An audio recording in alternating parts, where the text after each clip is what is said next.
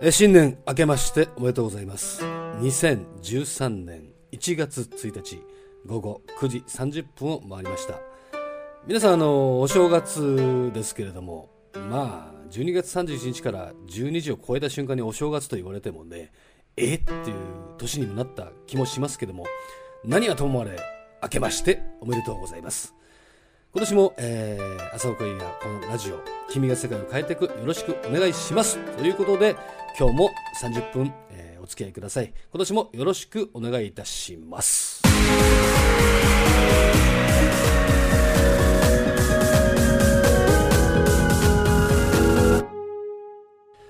さあ改めまして、えー明けましておめでとうございます。そしてこんばんは朝岡優也です、えー2013年1月1日もう第53回目あたりの放送なんですけども本当に1年やらせていただきましてありがとうございました。というかね今年まあ今年も2013年今からバシッと始まるわけですけども皆さんあのお正月ボケとかしてないですかね？ボケも何も1日だった。まあでも、あの、お酒飲みすぎは厳禁ですよ。そして皆さん、大体、元旦で何してんですかね？あのみんなでお雑煮食べて、テレビ見てる感じなんですかね？うちも確かそんな感じだったような気もしますけども、どうだったかちょっともう覚えてないなまあいいや。えー、とにかく、えー今年一発目の放送の第1曲目はこれにしようとずっと決めていました。もちろん、朝岡優也の曲ですよ。というわけで、聴いていただきましょう。2013年第一発目の曲はこれにこちらになります。朝岡優也、歌は扉を開けていく。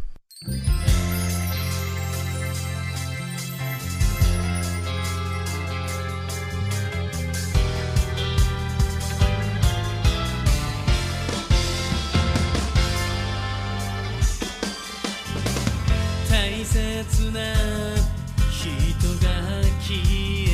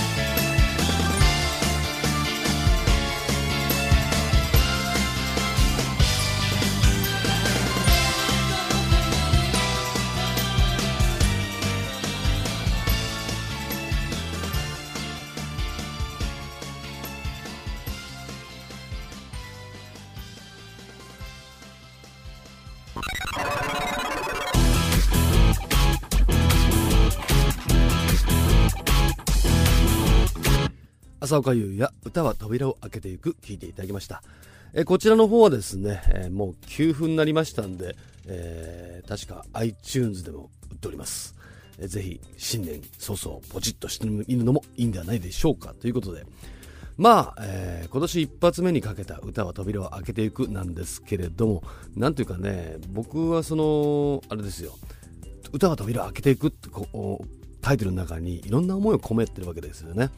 やっぱり僕がこう歌って聴いていただいてそして皆さんが頑張ろうとかよしもう一回やるぞとかねそういう決意をしてもらってこそ歌が生きてくるような気がするんですよ。まあ、ただ単に普通の暇つぶしのようにこう聞くっていうよりもなんかみんなの聞いたみんなの心にねこう何かこう爪痕ってんじゃないですけど何か残していって、うん、そして、えー、よしって思ってくれれば、えー、こんな嬉しいことはありません。さあそしてですね、えー、もう元旦の夜なんですけども、えー僕は多分お雑煮を食べていると思います。まあ、関東風とその関西風そして九州ではまたきっと違うんでしょうねそのお雑煮の感じもね。関東は大体あのー、何だしなんだあれうちはだね何だしっていうかしいたけだしだったかな。薄味の醤油ベースのものなんですけども大体毎年、えー、お正月は餅を3つぐらい食べてあとすき焼きをしているイメージがありますね。九州のなんか面白い雑煮とかなんかあるんですかね。それちょっと調べてみますけれども。そしてそして、えー、もうあっという間に1月のね頭から僕は、えー、ライブに出演しております、え、1月の5日、えー、6日まあ基本的には6日だけなんですけれども、まあ、5日も五味隆さん、えー、T ボールの五味隆さんがいらっしゃるのでぜひ見に行ってみようかななんて思ってはいるんですけれどもどうなることやら、えー、1月、えー、5日6日、えー、東京神田エッグマンネストというところで、えー、寺尾博祭。り、まあ、寺尾博さんというのはですね、えー、フィードビュー、ザード、えー、 T-BOLAN、そして WANDS などのディレクターを経て、えー、現在 GIZA の、えー、まあディレクターなんでしょうかねディレクター兼ミュージシャンみたいなことをしてるんですけどもその人が、えー、ライブをやっておりますそこにゲスト呼ばれたのでちょっと行ってくるんですけどもまああの頃話せなかった90年代の、えー、レコーディング秘話とかあとなんだろうそのレコーディングの時にしたいろいろ会話とかねそういうものを再現してるとかね、えー、まあ、昔話に近いんですけども、まあ、今まで明かされなかったことが明かされるのでぜひ遊びに来たら面白いと思いますと言いながらももうチケットがないんだよな。まあ、その寺尾祭りの状況、えー、録音した場合はですね、えー、またこのラジオでかけたいと思っております。そして1月の26日大阪ヒルズパン工場ゆうや朝岡マグナムバセライブ2013まあ、マグナムの意味はね、まあ、某ハードロックバンドで、ほんにゃらほんにゃらマグナムっていうのがいたんですけど、それ数字なんですね。まあ、その年齢にかけて、え、マグナムをつけてみましたけども、まあ、知ってる人は知ってる、知らない人は知らないですけど、まあ、どっちでもいいです。とにかく、えー、カバーあり、フィードビューあり、朝岡優ソロあり、で、まあ、結構楽しくやろうと思ってますんで、ぜひ、えー、そちらの方まだチケット発売しております。えー、詳細は uax.jpuyax.jp で、えー、分かるようになってますんで、ぜひそちらの方、えー、チェックしてください。ということで、今年の第2曲目いってみましょうか。浅岡優也の前の作品になりますけどもね、これ元気出ると思いますよ。聴いていただきましょう。浅岡優也で、明日なろう。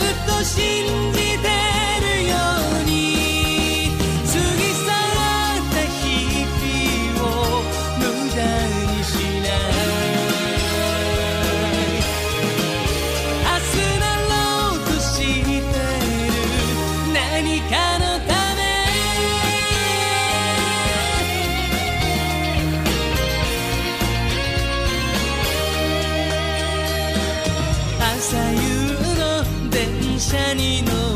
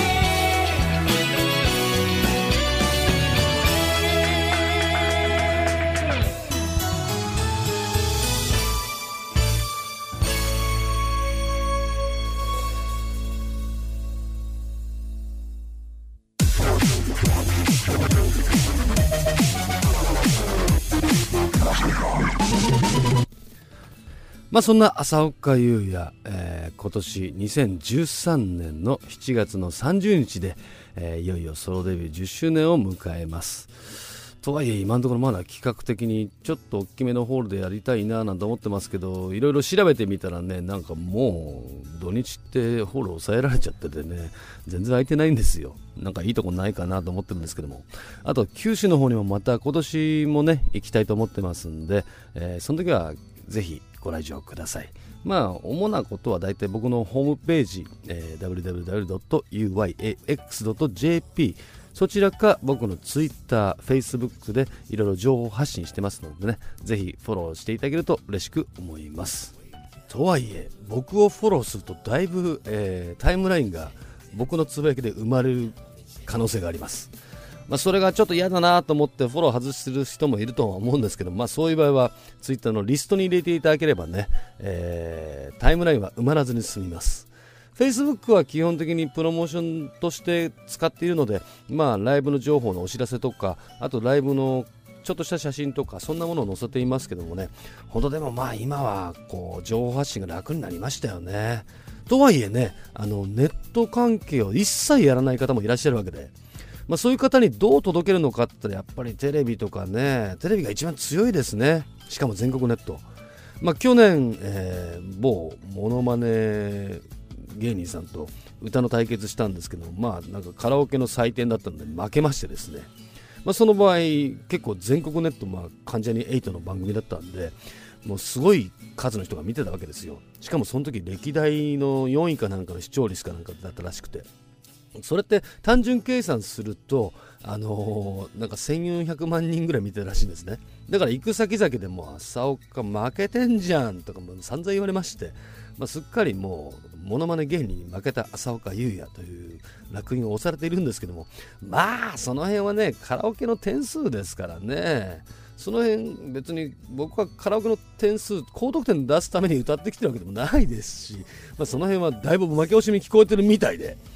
まあ、悔しいのは悔しいんでいつかねその番組でリベンジさせてくださいっていう話をプロデューサーさんにしてるんですけどもね。さあどうなるでしょうね。まあ今年はとにかく楽しくやりたいと思っておりますがどうなるかは自分次第ということです。そんなわけで今年第1回目の、えー、朝岡優や君が世界を変えていく、えー、そろそろお別れの時間というよりも、えー、今日はいっぱい曲かけたからね来週はね、えー、去年のライブでやったライブ音源かなんかをねいろいろかけてみたいと思ってますけれどもこの頃最近、えー、皆さんからのお便りがちょっと少なくなってきているので、ぜひ、えー、こちらにお便りなどいただけると嬉しく思います。宛先は761アットマークラブ FM.co.jp 761アットマークラブ FM.co.jp まで。そしてさっきも言いましたけど、ツイッターや、えー、Facebook でも、えー、受け付けておりますので、ぜひぜひ、えー、たくさんメッセージ欲しいと思っております。まあ、基本的に、あのー、何でも答えるんですけどもね、まあ、悩み相談も受け付けますよ。そんな偉そうに言ってどうすんだ。まあ、そんなわけで今年もね、えー、君が世界を変えていく一生懸命やりたいと思っておりますので今年もぜひぜひ応援よろしくお願いします。ということで。で今日最後の曲はですね浅岡優也のファーストアルバムの中からこの曲を聴いてお別れしましょう。浅岡優で歌の力。